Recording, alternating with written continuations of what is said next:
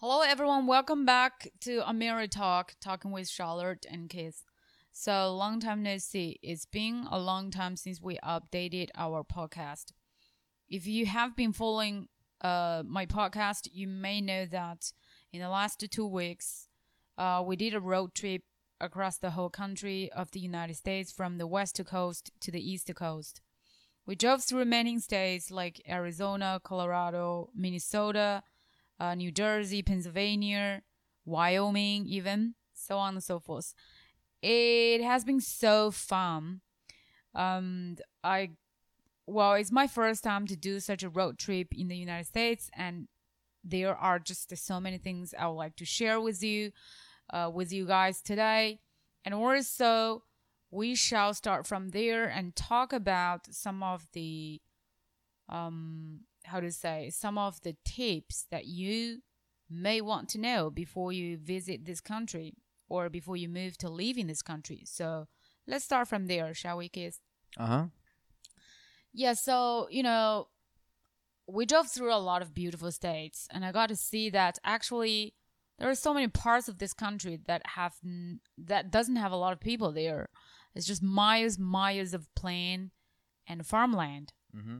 Such as Wyoming, uh, including Colorado, right? West Colorado. Western Colorado is mainly the Rocky Mountains, so it's not very populated.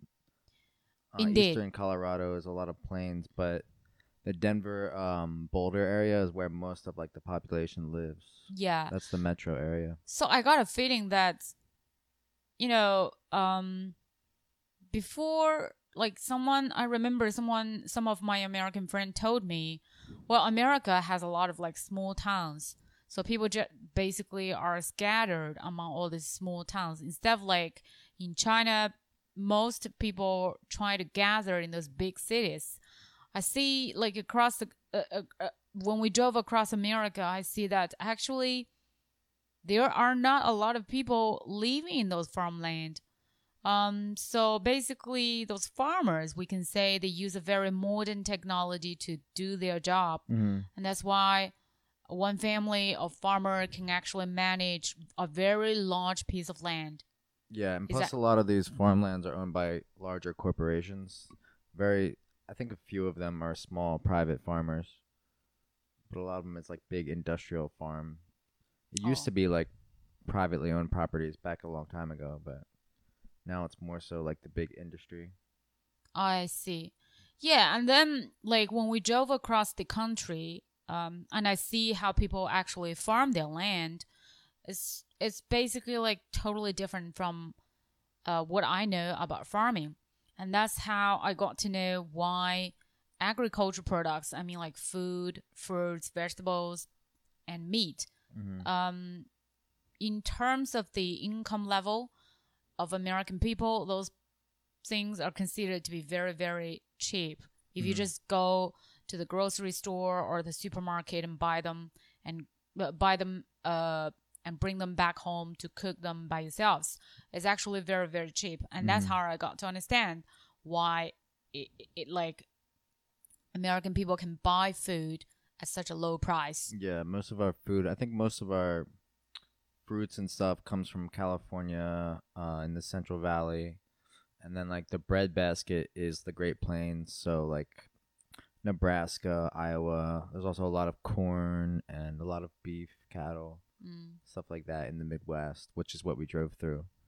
Um, we dro- Yeah. we drove through the kind of the northern northern Midwest, so South Dakota, Minnesota are all like the most northern states. hmm And then we stayed in uh, the East Coast, a small town very close to Philly, uh, which is Keith's hometown. Uh, it's about 35 minutes of driving to Philadelphia, right? Yeah, it's in New Jersey. Yeah, it's in New Jersey. which is the most densely populated state in America. Oh, really? So it's yeah, I mean it's in between the two biggest. One of the, my New York's the biggest metropolitan area, and then Philly's like number four or five. So New Jersey's right in the middle of both of those. hmm So everyone who like li- ha- lives in the suburbs, you know, a lot of times they're gonna end up living in New Jersey, and then they're Mhm. gonna commute to either New York or Philadelphia. Mm. That's very interesting. I remember actually we brought up this topic or subject in our first uh, episode of our podcast when we uh, when you introduced your background and where you come from and stuff like that. hmm So uh, I was talking with one of my friends and I told her, well, uh, the place like the place I stayed has a swimming pool. She was very surprised. She was like, "Do you live in the countryside?" What, my mom's house? Yeah, Oh. because like people people think um if you actually have such a big piece of land that you can build a swimming pool, then you must live in the countryside. Yeah. That's what we know in China. So I don't think it's I think it's nearly impossible to have a private swimming pool in China if you li- live in big cities like Beijing and Shanghai. yeah. And that's my point. Like most of the middle class and upper middle class people, once they have a family, have kids, they just move to the suburbs, right? I think so. So yeah, there's three primary areas to live in the U.S. Uh, either in the metro area or the surrounding metro neighborhoods, like Brooklyn would be an example of one, or further out. So like between like 40 minutes to an hour and 20 minutes outside of the city, you're gonna find the suburbs because that's all the people that want to commute, live away from the city to get away from the negative consequences of the city, like pollution, crowdedness. Um, obviously, we've seen in the pandemic era, nobody wants to be around pandemics. A lot of people, congestion. Um, you know, it's noisy. It's it's brighter at night. There's just so many reasons people, Americans for decades, have wanted to move to the suburbs. It's safer. The crime rate is lower. Mm. Um, That's yeah, that's true. Cause like um the first city I live in after I come after I came to to the United States is Los Angeles. I do believe Los Angeles is a very beautiful city with the beautiful sunshine and the unique uh, architecture style and everything. But then after this vacation, after we came back to Los Angeles, I actually I am depressed. yeah. You know why? Because I start to see the traffic is very very jammed. Yeah. I see some homeless people on the street. Well, if you have ever like for my um, listeners and audiences, if you have ever visited Los Angeles, you would know what I'm talking about. There are homeless people, especially in Los Angeles, because the weather here is so good, and um, homeless people just have a tent and they don't have to worry about rain or uh, storms or something Yeah. like that. Yeah, the West Coast, especially California, uh, has a significant homeless population because of the high cost of apartments and living. And Mm. not only that, but like you said, like if you're homeless in Brooklyn or somewhere that gets very cold in the winter, you might invest in like you know, I don't know, a hundred dollar t- train ticket to take you out to the uh, West Coast. hmm And sometimes cities actually pay the homeless people to go other places. This is like Really? a kind of like an underground rumor um, that a lot of people say is true. hmm Um, and a lot of times they end up going to like Los Angeles or uh, San, Diego, San, Francisco. Yeah, yeah. It's just an easier, you know, you could die in the winters in Chicago or New York or Boston. Yeah. And I start to understand why people move to the suburb. Because, like, if I have kids, I have a family here. I mean, it's not like totally unacceptable to raise your family in the city, but it's kind of hard, you know? I don't want my kids to see those homeless people on the street. Yeah. And also, there are some garbage, trash on the street, sometimes in some area. And the, the traffic is just so bad and is you know just like eh, comparatively speaking suburb is definitely a better choice if you have a family and decide to raise your kids in a certain place Yeah, America's kind of always been like that. Um, they say there has been with the millennial generation, there has been um, a resurgence of the city life. So in the past like 25 years, you see a lot of people my age and older, um, kind of staying in the city for much longer because we're not getting married as young as we used to. We're not having kids as young as we used to.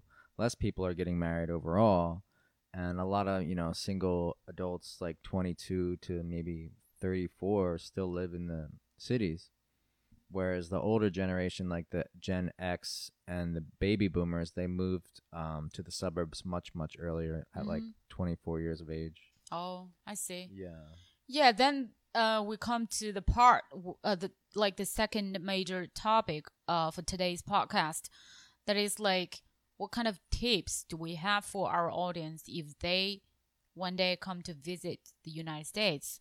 I think one the first thing I need to mention is neighborhood because I just spent and we we just spent the last um part of our podcast explaining the difference between the metropolitan city downtown area and the suburbs and the reason why most American families decide to raise their kids in the suburban areas. Mm. So then I think the first tip I would give to people if they visit this country for the first time and they are going to live here or study here, one word I'm going to give them is neighborhood. Mm. So when you come to a new place, the first thing you need to do is find a new place to is to find a place to stay, right? Like rent an apartment or something. Mhm. And when you rent an apartment, what is the priority consideration uh, that you should take into account? I think it's neighborhood because it's really important. I don't think Chinese audience are very familiar with this concept because uh, we have similar concepts. Like, for example, in Shenzhen, we know that in certain area the house is very very expensive, and we got to know that people who live there are mainly very rich. They may have double income, upper middle class, and then there are some area like the house is comparatively cheaper, but generally speaking, they are all very expensive. So, but we don't have a concept of neighborhood. Can you elaborate a little bit, Giz, on this concept of neighborhood? You don't have neighborhood. I mean, you have districts, right? Like Pingshan and Yeah, we have district, we have uh, a region, yeah. but it does not like okay, you know, like for example, in Shenzhen, you say Nanshan. Nanshan is where all of the technology companies gather. uh huh. And probably you, you, you will like uh surmise that people in Nanshan who live in Nanshan are comparatively rich. And then people who live in Longgang or Pingshan, uh, because the house price there is way much lower, Yeah. they are not as rich as people in Nanshan. But other than that, there's nothing more than that. Hmm. Yeah, it's just uh, like you, you get to know people who live in Nanshan who has properties in Nanshan must be really rich. That's it. Okay, so we have our situation is pretty similar here. I mean, the Mm. certain neighborhoods within a city district are relatively poor, and some are relatively wealthier, and some Mhm. are really wealthy. I think you could say the same thing for New York City. Um, the Upper East Side in New York City is super rich, and if you have real estate there, you're gonna be really wealthy. Yeah, that's what we say in Chinese 上东区,纽约上东区. So we all know that rich people live in 上东区, Upper East uh, region, right? Yeah, of Yeah. New York City. Yeah, New York City. Um, yeah, I'm not all that familiar. I know if you have like a certain penthouse or something along the overlooking Central Park, you're gonna be super, super elite and wealthy. Yeah.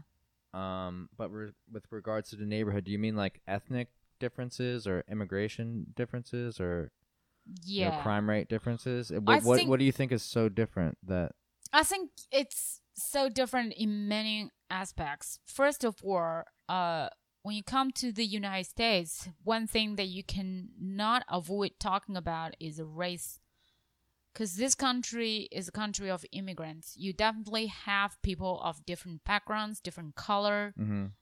education level, so on and so forth. But like in China, we have basically just Chinese people. We have some foreigners, but very few. So basically, whoever live in Pingshan or in Nanshan, they're all Chinese. But when you come to the United States, you get to like you know people of different race, of different backgrounds, of different income level, of different um education education level. So, and then I I have this feeling. I'm not 100% sure that I'm correct, but I have this feeling that um, people alike each other. They do like to gather together. Yeah. Mhm. Well, we have Chinese neighborhoods, we have Korean neighborhoods, we have uh, Latino neighborhoods, which could be anything from um, Puerto Rican or Mexican, El Salvadoran, Guatemalan, um, and they all relatively get along, but sometimes they don't. Sometimes they have different gangs and stuff. And then there's African American neighborhoods, um, which have historically been much less wealthy than other um, groups of people's neighborhoods, and the you know, um, the concern it's a taboo subject. The, the concern is that you know the crime rates in African American neighborhoods are significantly higher um, than other neighborhoods like the Asian American neighborhoods or the white American neighborhoods, and also Latino neighborhoods tend to have a higher uh, crime rate. So we can't really avoid this subject um, when you're looking for an apartment. You you want to, regardless of what race or ethnic group lives in a certain neighborhood, you want to make sure your neighborhood's safe. And you- Yeah. you, can go online to FBI um, statistics, which is more complicated, but maybe Neighborhood Scout. There's a different couple different private companies that you know show you the crime rate in the neighborhood, how many Mhm. burglaries, how many robberies, homicides have occurred there Mm-hmm. and I use this type of thing when evaluating what neighborhood I want to live in. Like, what's the payoff? Like, how high is the crime rate in the neighborhood compared to the rent? So, you know, obviously, if you go in the safest, most wealthy neighborhood, you're going to be paying a really high rent, and that's not something everyone's willing to do. So, you have to make a little bit of sacrifice and determine like what would be the best neighborhood for your level of risk. Like, if you're a young man obviously it's going to be less risky to live in one of these a little bit more dangerous neighborhoods Mm-hmm. than a woman might want to live in. Yeah, that's very interesting. I think apart from the method you just mentioned, people can just log online and check out the FBI statistics uh, in regards of the crime rate, uh, burglary, robbery, and stuff like that. Mm. Um, there's like a m- more simplistic way for me. If you go to this neighborhood and you see that um, there are a lot of trash on the ground, it's not like so Mm. clean Yeah. um, looks like people are not taking care of their environment or their uh, community neighborhood. I, I I think you should like put a question in your own brain that is this neighborhood really uh, safe to leave? Yeah, that's And- that's one of the first things you should look at. It's actually called there's a thing called the broken windows theory of in order to rebuild a neighborhood, where do you start? A poor neighborhood. Well, you could put money in, but money is a hard resource to find and to allocate. So the thing we can do is we can start fixing the the most simple stuff, windows. It's called broken windows. So you fix the windows that are broken, you get rid of the graffiti, um, you clean up the trash, and then you know it kind of drives out and you are you start giving uh, fines, small fines like five hundred dollars fines if you do graffiti, five hundred dollars fines if you break a window, and it kind of drives out these types of characters who are going to be doing these these crimes, and you know people involved with that tend to do larger crimes as well. So what you're referring to is kind of like if there's broken windows in this neighborhood, if there's Mhm. spray paint, if there's trash, that means there's probably some characters here who don't really have a lot of respect for you know the law or for the other neighbors. So obviously, it's probably going to be an area with higher crime. Mm. I see, I see. So that is actually a term called broken window theory. Yeah, that's a theory of rebuilding a neighborhood. So you start from the broken windows, but you're kind of using it in a reverse way to evaluate whether you should live there or not. Yeah, yeah, yeah. That's very interesting. Uh, I think in China we just basically, I think especially in Shenzhen, we have a kind of like Chengzhongcun phenomenon, meaning there are kind of like village style neighborhood, uh, like right in the middle of the city because Shenzhen is comparatively a new city. So originally it was just like you know different villages, mm-hmm. and some of some parts of it still remain there, and the, the rent is pretty cheap. Yeah, it's very cheap and because of the price i think like all kinds of people will live there and the background of these people living there is very complicated and very um diversified Mm-hmm. and we usually regard those kind of places like not a good choice to live in to rent um especially if you just rent like as a single lady Mm-hmm. Yeah but other than that i think if it's like just like a normal um 小区 like a you, you saw those Yeah. high buildings I, I i think it's no problem Well, we could mention, you know, we on our I remember in Illinois, we were just briefly passing through Illinois. We we did, we kind of wanted to avoid Chicago um, because of the protest situation, because of the pandemic situation, we didn't really want to stop in any major city, but we did take a wrong turn through Chicago, and we ended up in a, a very high crime area called South Side of Chicago, and um, you know, we noticed right away this neighborhood was like a bit sketchy. I mean, it was just kind of run down. So what what kind of features did it make you feel like this neighborhood is a little bit sketchy?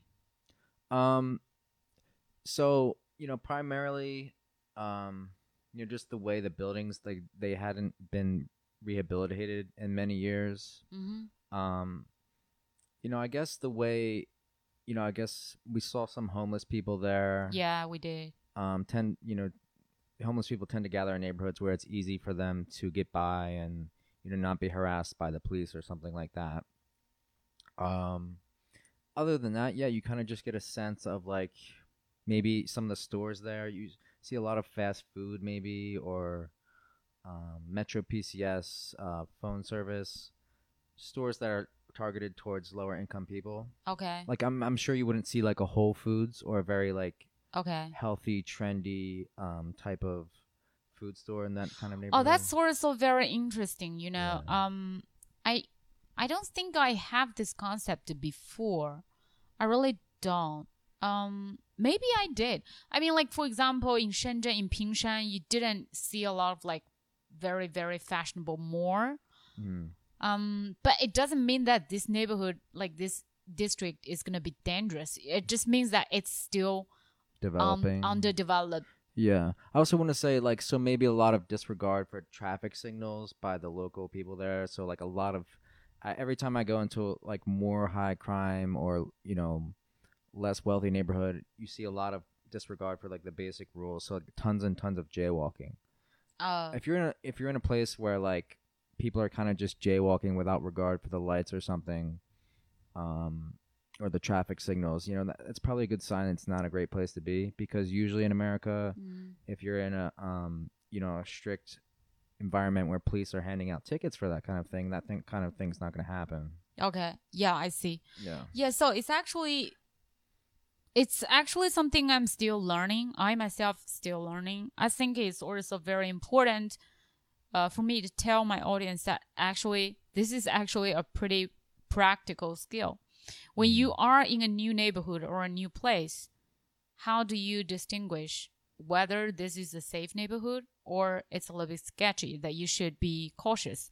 Maybe stay in your car, lock your car door, and stuff like that Mhm. but I I I don't think gen I think generally we don't worry about this kind of stuff in China. yeah i mean ch- listen um america has a very high crime rate for the uh, developed world so that is like western europe australia new zealand japan south korea um you know has a much higher crime rate than japan or china or Mm. South Korea, and this is just one of the consequences of our history, consequences of being a country that accepts million or so immigrants per year from Mhm. all over the world, from Mm. developing countries, undeveloped countries, um, you know, and modern countries alike. So, you know, that's just one of the consequences of living here, and it's one of the things you have to be aware of is that. You know, there's a lot of different groups of people. There's a lot of different classes of people. So there's you know less wealthy moderately wealthy and you know some of these neighborhoods are not very good and historically it's always been that way so my ancestors were irish and italian and at once upon a time in new york city and philadelphia the italian neighborhood was a neighborhood you didn't want to go anywhere near because there was mafia leaders there Mhm. um, controlling particularly the flow of alcohol when alcohol was illegal in the 1920s Mhm. that's how the, the Italian mafia came to rise. So, you know, and, and the rest of Americans, the white Anglo Saxons, kind of regarded Italian Americans as kind of shady people involved with gambling and crime. And it was a sort of a stereotype and it had some truth to it as well. Yeah, I I have seen some movies uh with the subject of Italian mafia, like um Godfather Yeah. is one of them, one of the most famous one. And uh Sopranos is Mm. another very popular TV show that is also about Italian mafia gangsters, right? Yeah. And I think like maybe someone told me or maybe I saw it online they say if you are traveling or if you're living in the United States, you better carry twenty dollar cash in your wallet. Mhm. Even though these days like nobody uses cash, because like you can basically use your card everywhere, but people still suggest you carry twenty dollar cash just in case you get robbed and you have 20 ca- $20 cash to pass on to the robber because like if you don't this robber might get like pretty uh agitated and angry and he might like do something unexpected Um, it's possible. Uh, I do know of a neighbor I had in a um, it was actually like a moderate to lower income neighborhood, uh, majority African American neighborhood in Los Angeles, and uh, my neighbors were Russian, and uh, or Ukrainian, I believe, college students, and they every night these guys like to drink a lot, they like to party, they like to skateboard and smoke cigarettes, and one night they were um, skateboarding out like 1 a.m. outside on our block. Mm-hmm. and um, you know these guys pulled up um, these black guys pulled up in a car and they pulled out a gun and uh, you know said give us everything you have but they only had like $20 cash. Oh my god. So my neighbors the ukrainian guys say hey don't go out there at nighttime. Um, you know there's you know we got robbed the other day at gunpoint. Do they do they take cell phones? No they, you can't take tel- cell phones because you know you can call your cell phone company and deactivate the thing within and it can't be used ever again. That's like maybe like 15 years ago but you know the bank companies um, the big banks and the cell phone companies have really caught up on that stuff and really um, you know basically stamped out any kind of criminality regarding that kind of stuff. Mm-hmm. To hack someone's bank you have to be really really really clever these days yeah yeah no petty street crim- criminal is going to be able to get anything out of your debit card or Yeah, yeah. Yeah, that's true. So I don't know. Like I, I think we are making Americans sound like pretty dangerous to our audience. Um well it's more it's, just more like, dangerous than per, you check out the crime rate it's more dangerous than europe for the most part i guess there's a few countries in eastern europe that might still be you know developing and have some issues but america has a very high crime rate for the industrialized world and most of that crime occurs in major urban centers Mhm. Um, some of the worst cities tend to be uh, Chicago, Detroit for sure, um, parts of Philadelphia. Mhm. New York used to have a really, really high crime rate, but they have done a lot over the past 40 years to really bring that down significantly. Okay. Um, let's see, New Orleans is considered one of the highest murder rates in the country. New Orleans? Yeah, Mm. very. New Orleans is considered very dangerous. Uh, yeah, I don't want to scare anyone. I just want to tell people the truth. Um, it's Yeah. probably unlikely to happen to you, but it's always good to be cautious and be Yeah. aware of your surroundings. I agree 100%. That's why I say that, you know, um, it's better to learn the skills and know this sort of things. And when you are, you know, accidentally put yourself into a, such a situation, you do know what you put yourself into. Yeah. Because, like, if you have been living in China for many years and you have never checked online about what kind of things you should pay attention to in the United States, you probably won't think about this kind of things. So, one thing I learned is how to distinguish or how to identify sketchy neighborhood. A sketchy meaning uh, 可疑的,令令人可疑的. How to identify those sketchy neighborhood. One thing we mentioned is you go to this neighborhood and you see the general condition of those buildings. So if the buildings are in such a shabby condition, meaning people are not taking care of their properties, that's not a good sign. And the plants, yeah, like the grass lawn, uh, as well as like if there's trash on the ground and graffitis, and do you see some sketchy people? I mean, like you know, hanging out, oh, like people congregating, mhm. um, tend to congregate. Not that congr- there's anything wrong with congregating, but I think in lower income areas, people, especially during like, be aware of like during school or work hours, um, you know, people congregating in large circles during like middle of the day when you, you expect these adults to be working. And one Mhm. time I got, me and my friend got lost in the North Philadelphia neighborhood, which Mhm. North Philadelphia is regarded as a very high crime rate area. And we were there during a school day. We were playing some hooky and uh, going to the zoo. And um, we got lost on the way back. And we were in this neighborhood where, you know, people that in their teens, um, you know, and people, adults, like we expect them to be working, even though we were kind of skipping school that day. Um, just expect, like in our hometown, there would be a lot less people out in the street doing stuff in the middle of the day. And this was the middle of the day, and there was a lot of people, you know, just congregating on the street corner when, you know, it's the middle of the school hours or the middle yeah, of the that's pretty hours. sketchy. I think. Yeah, so w- stuff like that, you know, you have to be pay attention to the details. If it's Yeah. Saturday or Sunday, obviously, you know, there's gonna be tons of people walking around in every neighborhood. But in the middle of a Monday through Friday, no special holiday, and there's a lot of people out congregating um, without work or without school, that that's a sign you're probably not in a good area. Yeah. Yeah, indeed. Um I think we have elaborated enough on the concept of neighborhood. So we mentioned neighborhood. We also mentioned probably carry like twenty dollar bill with you in case you know a No, robbery happens I, to you. I, I wouldn't emphasize carrying the twenty dollar bill. I would I would emphasize carrying no cash at all. But what if you get robbed and you have nothing to pass on? What if Just the say- robber got like really really pissed? Well, the robber can always get pissed, but just say, I "All I have is my debit card and my phone. I don't carry cash." It's it's very simple. I wouldn't carry cash. I Cause- would. I then- would carry twenty dollars. No, because then you have to. Here's what you do: if if someone is rolls up to you and says, "Hey, hey, hey," and their car looks weird, it looks like they might be sketchy or something like that. Keep walking because they're not going to shoot you in the back. Just pretend you don't hear them. why? Why? Why Why? not from the back?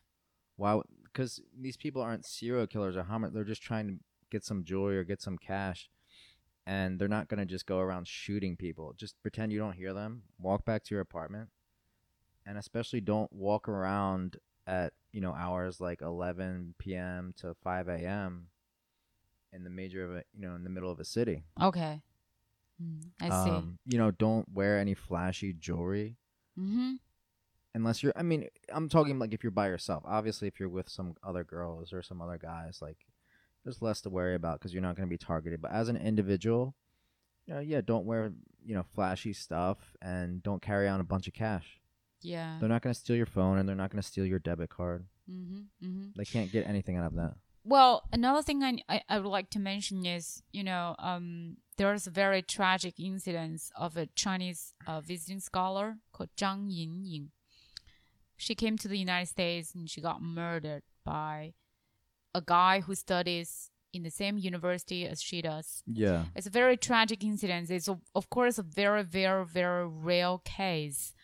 Um, but what I think he she did wrong was, you know, she probably think everyone in this country is just like friendly because like that's the impression I got when I get to this country. People are very friendly. They say hi to you, even sometimes like you don't know each other. They smile at you, and you start to like lose this um self protection consciousness. And what she did was she was waiting for a bus because she was running late for an appointment with a real estate agent to sign a, a rent lease. And then um, she was already running late. There was a, a black car stopping by her and probably told her, Hey, I'm from the uh, same university or whatever. And she just got on that car of a stranger. And that is, I think, really, really something that we would never want to do. Never, ever get into the car of Yeah. a stranger. this is well, pretty you know, This this applies not only to the United States. I think this applies to every country in the whole world. Yeah. Don't do that. Yeah. Well, my mom's generation in the 1960s, um, they had like a very free-minded spirit, and a lot of people did hitchhike back then because you didn't have Uber, you didn't have anything like that. So, you know, a lot of people were hitchhiking across the country, going from to San Francisco to you know kind of be like hippies and stuff. mm-hmm. Um, but then there was like a, a couple high-profile cases, like the Charles Manson murders, and a lot of serial killers became popular in the 70s. Um, for whatever re- there's a lot of social sociological reasons for that, but um, after that, you know, there's many incidents of serial killers picking up hitchhikers, and then pretty much after that, no one in America trusted any hitchhiker or person willing to pitch up pick up a hitchhiker. So Yeah. it's you know you're putting your life in the hands of some stranger and you know, it's better just you know trust Uber, trust these companies. Look for an Uber driver with a high rating hmm who's had a lot of trips, and yeah, definitely don't get in the car of anyone. I think this goes for Japan or any country though, because every country has serial killers and certain um, predator type people.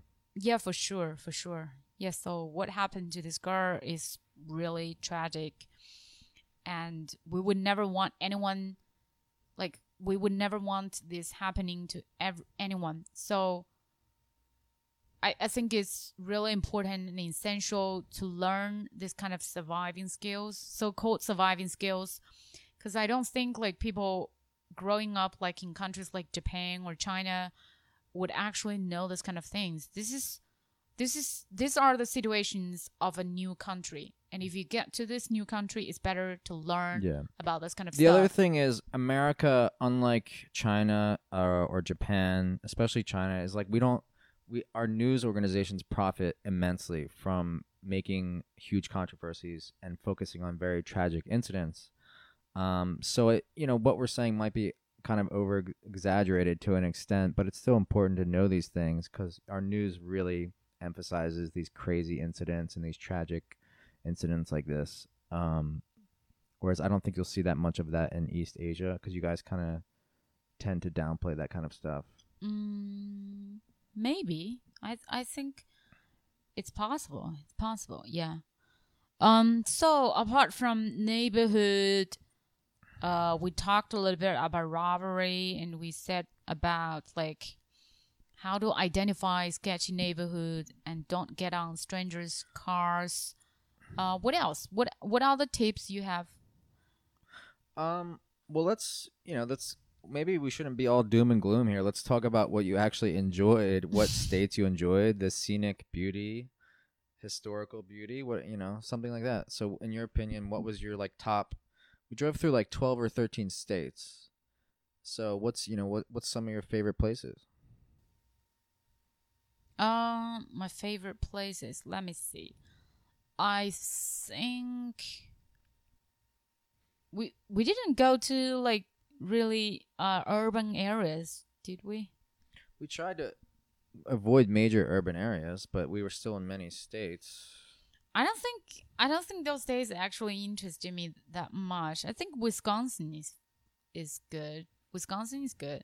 Wisconsin, we just briefly stopped in Madison for lunch. Um, Mm, the major, But it gave me a good feeling. Like it's a peaceful place, beautiful with a lake and stuff like that. uh, But I think like Wyoming is just like too lonely. It's really in the middle of nowhere. Like you drove miles, miles, and there's not even a radio station, right? yeah, South Dakota, um, that's where these. We saw some other Mandarin speakers there. South Dakota. Yeah, at the Mount Rushmore. Yeah, yeah. I mean, probably they are visitors, tourists. Exactly. Travelers, Yeah, yeah. yeah. Um, It's a very high tourist area for even Americans to travel there. Mount Rushmore. Yeah, Mount Rushmore is a big tourist destination. Yeah, Mount Rushmore uh, is the place where like the four presidents, four great American presidents were sculpted Yeah. into the mountain. hmm So it's pretty famous and um um I, I think you know basically if you because we specifically purposely avoided all of the urban areas so in terms of the beauty of the scenery i saw i would say arizona pretty much impressed me because it has this desert weather and you drove miles miles and then it's all just like mountains Yeah. and you saw some of the Native Americans live just by the foot of the mountain, Yeah. even though there's nobody around them. That's pretty impressive. And I I was pretty impressed by the sunset there. Uh, I think Arizona, in terms of scenery beauty, beauty, I think Yeah. Arizona impressed me a lot. What's your impression of like? So you've been living in California for a while now. What's your impression with, you know, West Coast versus the East Coast? So like New Jersey, New York, Philadelphia versus you know California, San Diego. I got this feeling like if any of you are familiar with the history, American history or the world history, you may know that there is a movement called the uh, West Movement, uh, 西进运动, meaning that so the East Coast gave me the feeling that it has been like that for years. Yeah. Yeah, it has been like a developed civilization, urban areas for so long. Yeah. But the West Coast is more like, and how can you tell that? Like in, How can I Philadel- tell? in Philadelphia, for Um, example. for example, in Philadelphia, Pittsburgh, um, there are a lot of historical buildings. That's for one thing. So you get to know, oh, if there are so many historical buildings, then it means that this city has been like this for so many years. Yeah. And especially in Pittsburgh, like the uh the what do we call bed and breakfast? hmm it's a boutique uh, hotel. So the whole style is kind of like, you know, if you have watched the movie The Great Gatsby, it's sort of like that chandelier, carpet, everything's so fancy. Yeah. So if you, because like we stayed there in this hotel, I got the feeling that I kind of used a time machine and traveled back to those days. Mm. So I sort of feel like these people are old money Yeah. like they were so rich back in those days and they built this fantastic exquisite buildings and stuff like that Yeah. But so, like the west coast is more like you know in terms of the nature it's more dry more desert and it's more sparsely scattered people are more scattered yeah. and the buildings well as far as you can go maybe there are a lot of like 1920s buildings in los angeles Yeah, that's when people first started coming here for the movie. yeah industry. yeah but maybe like in the east coast you you know the, the, maybe even before that right Yeah. Yeah. So Philadelphia is actually older than Pittsburgh because Philadelphia was actually our country's first capital before Oh. Washington D.C. oh yeah uh. Um, so we signed the Declaration of Independence from um, England in Philadelphia, and you were actually in the room where they signed it. oh yeah yeah yeah Yeah. the independence hall Yeah. Mm. So and then Philly streets, you can tell. So Pittsburgh became really popular in like the late 1800s when steel became a huge thing, and like you know basically Pittsburgh is built around the steel industry. That's why like Andrew Carnegie's steel, he's like one of the biggest um, you know entrepreneurs and philanthropists in like American history. i think pittsburgh got like really popular in recent years also because um the carnegie mellon university Yeah. Well, now it's Pittsburgh. I mean, Carnegie Mellon's been there for a long time, right? I, I mean, computer science just becomes such a hot topic in recent years, and people start to like notice this university, and it's basically just like a small town with a famous university, a lot of historical buildings. it's, uh, it's I, a little I bit more I- than that. It's the steel industry, like the whole, all the railroads, everything. The the infrastructure of the world was built with steel from Pittsburgh, Mhm. starting like 1880s. so it's a steel industry. Yeah, like that's you know the robber barons of the 1880s, the Gilded Age, Andrew Carnegie, Mhm. all arose out of this you know midwestern cities or you know midwestern eastern cities like Pittsburgh. Um, but yeah, Philadelphia obviously is is much older and more developed, and the streets in Philadelphia are ve- cobblestone. Some of them, so the original stone streets in certain historic areas, and they're very narrow because they're not meant for cars. They're actually built for Oh uh, yeah. horse and buggy. And if you want to yeah, get if you're ever in Philly and you want to get like a a nice thing, we didn't do this, but you can get the horse and buggy ride through the city Mm. still. Um, maybe not in the pandemic, but normally. Yeah, yeah. Yeah, that's what I mean. Like you just get the feeling. If you on the east coast, there are like cities are just like there are certainly historical regions and you get to know that some of the buildings are built like so long time ago. And on the west coast it's more like well you kind of know that is developed later. Uh I mean of course California now is like uh, one of the richest states in the United States right now. Um, uh, The streets are always wider in the more modern cities. So more, De- more, more modern. Yeah. Denver, uh, Los Angeles, Phoenix, really, really wide streets. Uh, it's because these streets were designed for cars.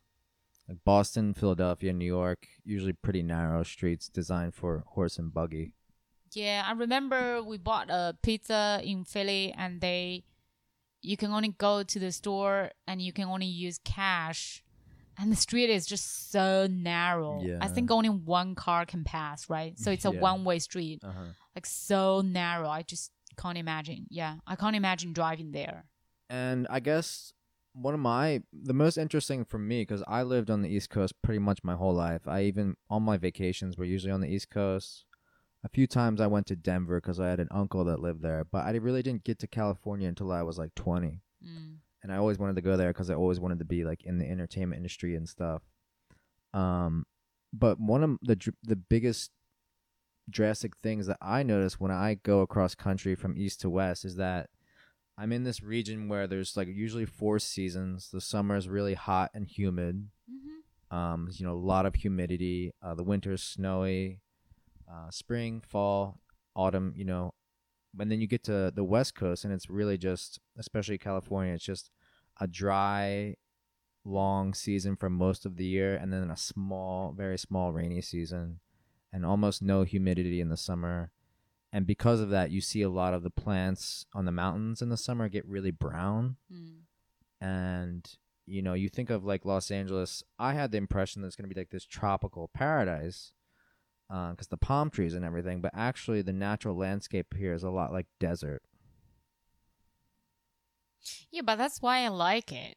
I just like this like there's no season here. So all year long it's not cold. I really hate coldness. So that's why I like Shenzhen. Shenzhen is sort of like that. But Shenzhen is humid. yeah But California is like dry and hot. yeah So even in the winter, it, I think even in the coldest winter, all you need to put on is just like a sweater, hmm right? yeah just like a sweatshirt Sweatshirt and maybe that's it. some jeans yeah, maybe some jeans, and that's it. So, but Colorado, uh, your aunt told us Colorado has a lot of like storms and extreme weathers. yeah it can get pretty extreme there because it's right when the rocky mountains they meet the plains which are flat so there's a lot of like you know they have four seasons for sure um, but you can get snowstorms up until like the summer Mm. Uh, you can get really bad thunderstorms uh, pretty Mhm. much all year round, mainly in the summer.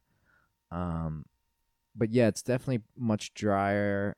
In you know, I, I would say Arizona is the most deserted state, and that's the most dry. But Col- Colorado is also pretty dry in the summer, and uh, LA is definitely pretty dry. Yeah, so like different weather, different environments, different uh architecture style gave you different feeling that you just feel like living in Los Angeles, living in California, including the um the the, the states close by like Arizona, Colorado. You just feel like things are more wired. It's the West, yeah. The yeah, it's West. like the wild west yeah, kind of spirit. Mhm. But in the East Coast, it's more like business, like yappy, like urban style sort of thing. yeah. I kind of follow what you're saying. Yeah. That's how I feel. Well, you know, Denver is like sporty. Is what most people like. Most people don't wear like um you know hip trendy clothes it's more like people are wearing sporty stuff the, Mm. to go hiking to go skiing um stuff like that and then they're also driving subaru outback which is their favorite car because it's a very good like suv and it has all-wheel drive for the snow in the Mm. wintertime yeah. And that's another interesting I noticed. Once we drove out of California, we enter into Arizona. We saw a lot of the kind of like the truck you mentioned. Like on the highway, they have the uh, boat behind their truck. Oh yeah Yeah, so they were go boating, or we saw some people. Maybe it's a rent, it's a rental, or maybe they, they bought it like a kind of RV, recreation vehicle. yeah i think we talked about this in one of our previous Yeah, but I, I wonder like emphasize the difference I noticed. So, and once we, cause like we stayed in Denver for like a couple of hours, so I noticed like a lot of people were biking there. Yeah you just feel like in these areas people are more like casual Yeah. they i think enjoy nature outdoorsy they're outdoorsy. They enjoying outdoor activities more Yeah. than people who live in the cities like Los Angeles or New York or Yeah. Philadelphia. And they have like the lowest rates of obesity and diseases like that too. oh, that's good. yeah, you can tell. Yeah, Um, I definitely see some obese people in the East Coast. Yeah, East Coast and you know especially the South.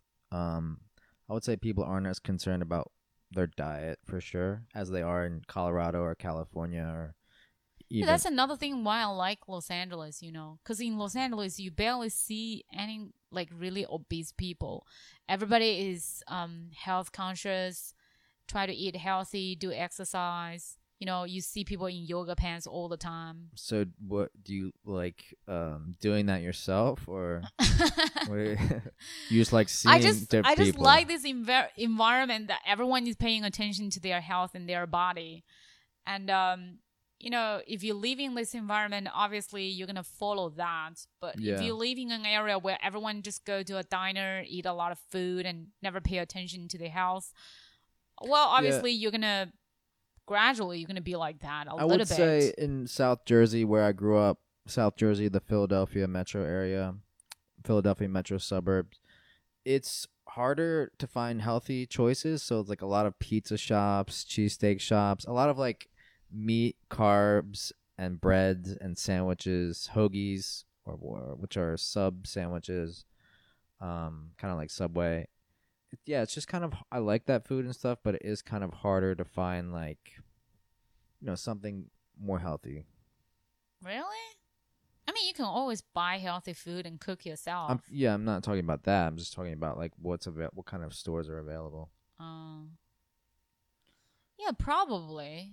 I mean, there are a lot of Mexican food in Los Angeles, but Mexican food are also very, uh, kind of unhealthy. Well, yeah, it depends what you order. I guess some of the deep fried, cheesy types of Mexican food is bad, but if you just get like some tacos and beans and some salsa, it's pretty healthy. Is it okay? Yeah. Mm. Yeah, so that's basically um what I would like to share about the trip. Do you have anything else to add?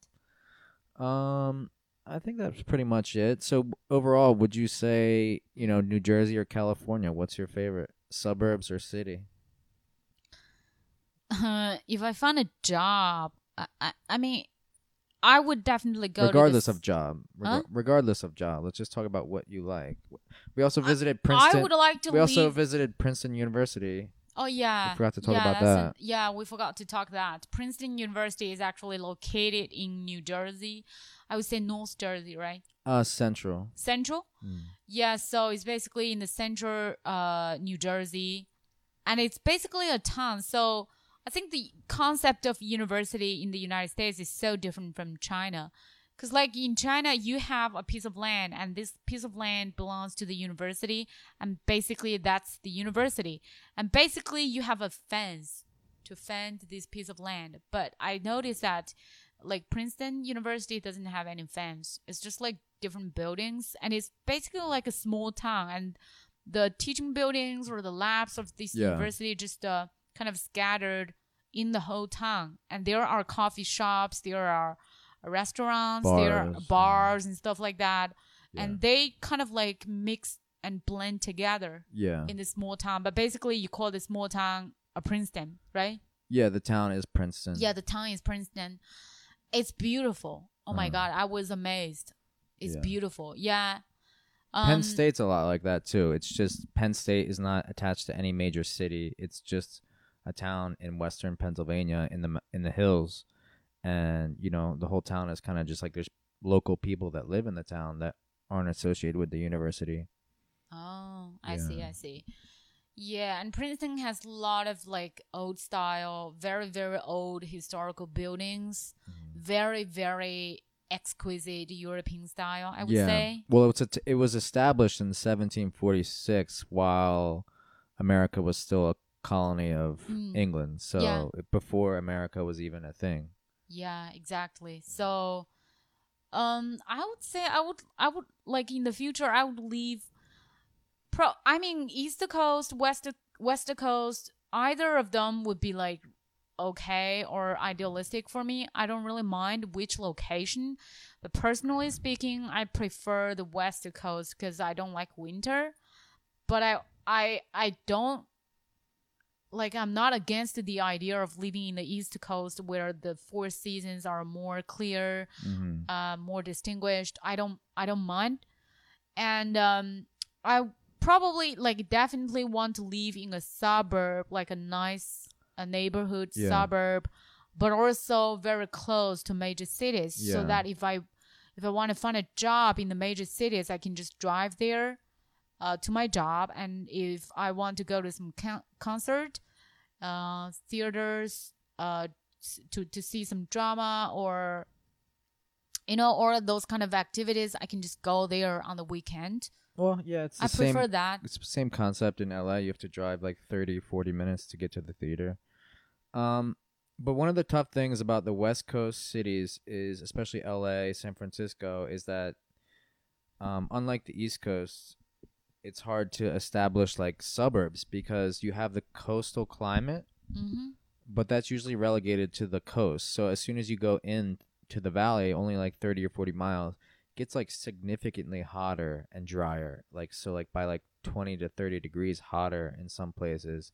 So unlike Philadelphia where you can just keep going out in a circle and get you know pretty much the same type of climate and just keep building suburbs, it's hard to do that in LA because pretty soon you're going to hit the desert and nobody particularly wants to live in the desert Yeah, because it's too hot. so like a lot of the cities concentrated along the coastline um you know it's hard to build more stuff so the real estate tends to be pretty expensive here I see. I see. that's the one Yeah. that's the one thing i wanted to add about the difference between the suburbs on the east coast and the west coast I think the house price difference is shocking. mm. yeah it's like at least double Yeah, at least May- double, maybe right? ma- i would say for the same amount of bedrooms maybe two and a half two and a half Yeah. more times more expensive So, for here. example, you can spend six hundred thousand dollars and buy a two bedroom in Los Mhm. Angeles suburb. But then with six hundred thousand dollars, if you buy a house in Pittsburgh, in uh, Philadelphia, or New Jersey yeah suburbs, you can get what like maybe five or six bedroom, yeah like really big house and really fancy house, right? really big yard and big yard. yeah my one friend had a property that was about that expensive it had like a an enormous basement with a huge recreation movie theater um, a backyard um, some woods forests um, yeah like four or five bedrooms just much more bang for your buck Yeah. if you go to a typical american suburb versus like a west coast california suburb Mm-hmm. Yeah, that's really um the price difference really shocked me, and yeah, that's pretty much uh what I would like to share today. Actually, I would like to just summarize my uh, trip in the past two weeks and also share with you guys some of the um, tips, survivor tips for people who, you know, move to this country, who maybe come to come here to study, you know, um, those kind of things. Mhm. Yeah, so thank you for listening again and welcome to leave messages if you have questions. See you next time and bye for now. Right.